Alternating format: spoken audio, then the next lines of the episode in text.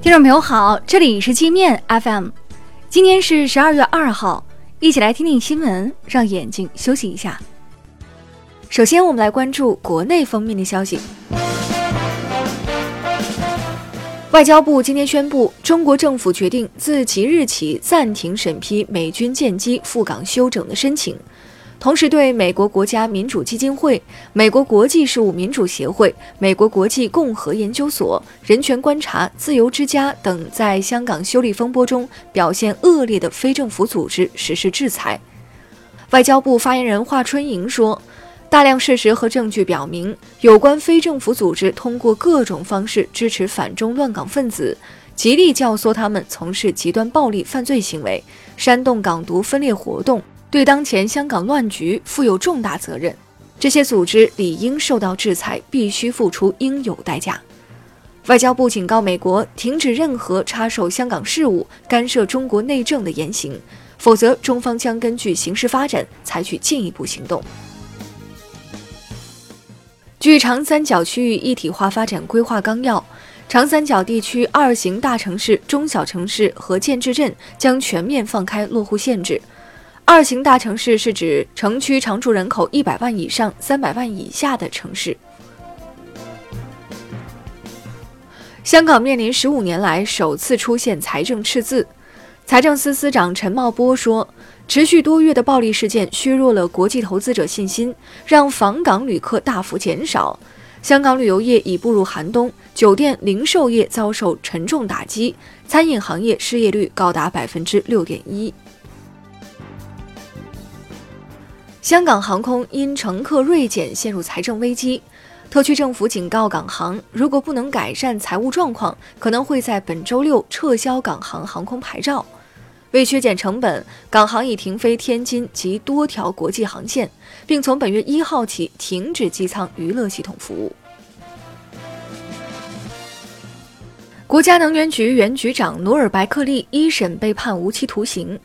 沈阳中院审理认定，努尔白克利在担任乌鲁木齐市长、新疆自治区副书记、自治区政府主席、国家能源局局长期间，收受他人财物共计七千九百余万元。内蒙两名高官因涉嫌严重违纪违法被查处，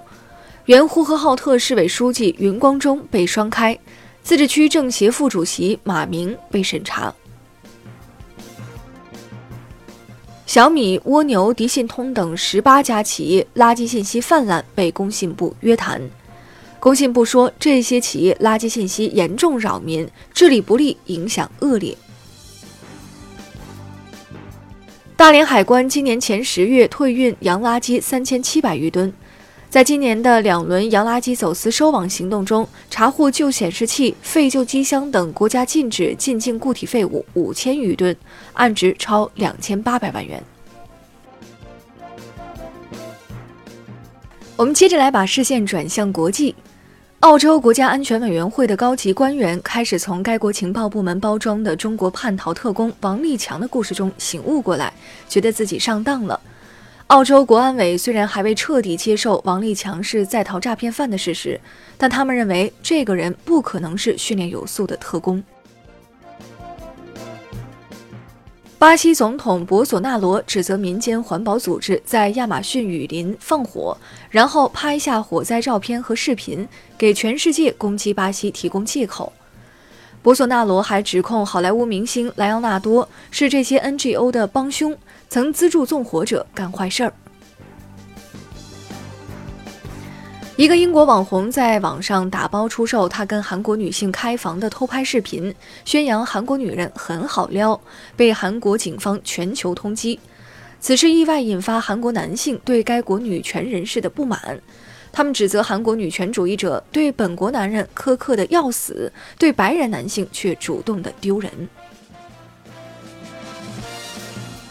美墨边境附近一个墨西哥小镇上周末发生血腥枪战，一群贩毒分子袭击当地镇长办公室，与警方交火，造成二十一人死亡，其中十七人是毒贩，四人是警察。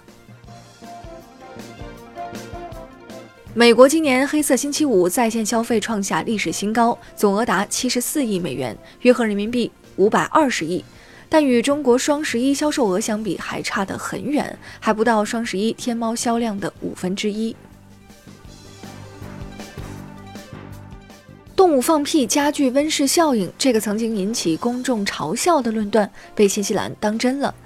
该国政府决定拿出一笔巨资培育放屁少的新品种绵羊，减少甲烷排放量，以便缓解全球变暖趋势。这事儿不知道能不能干成。那好了，以上就是今天节目的全部内容了，感谢您的收听。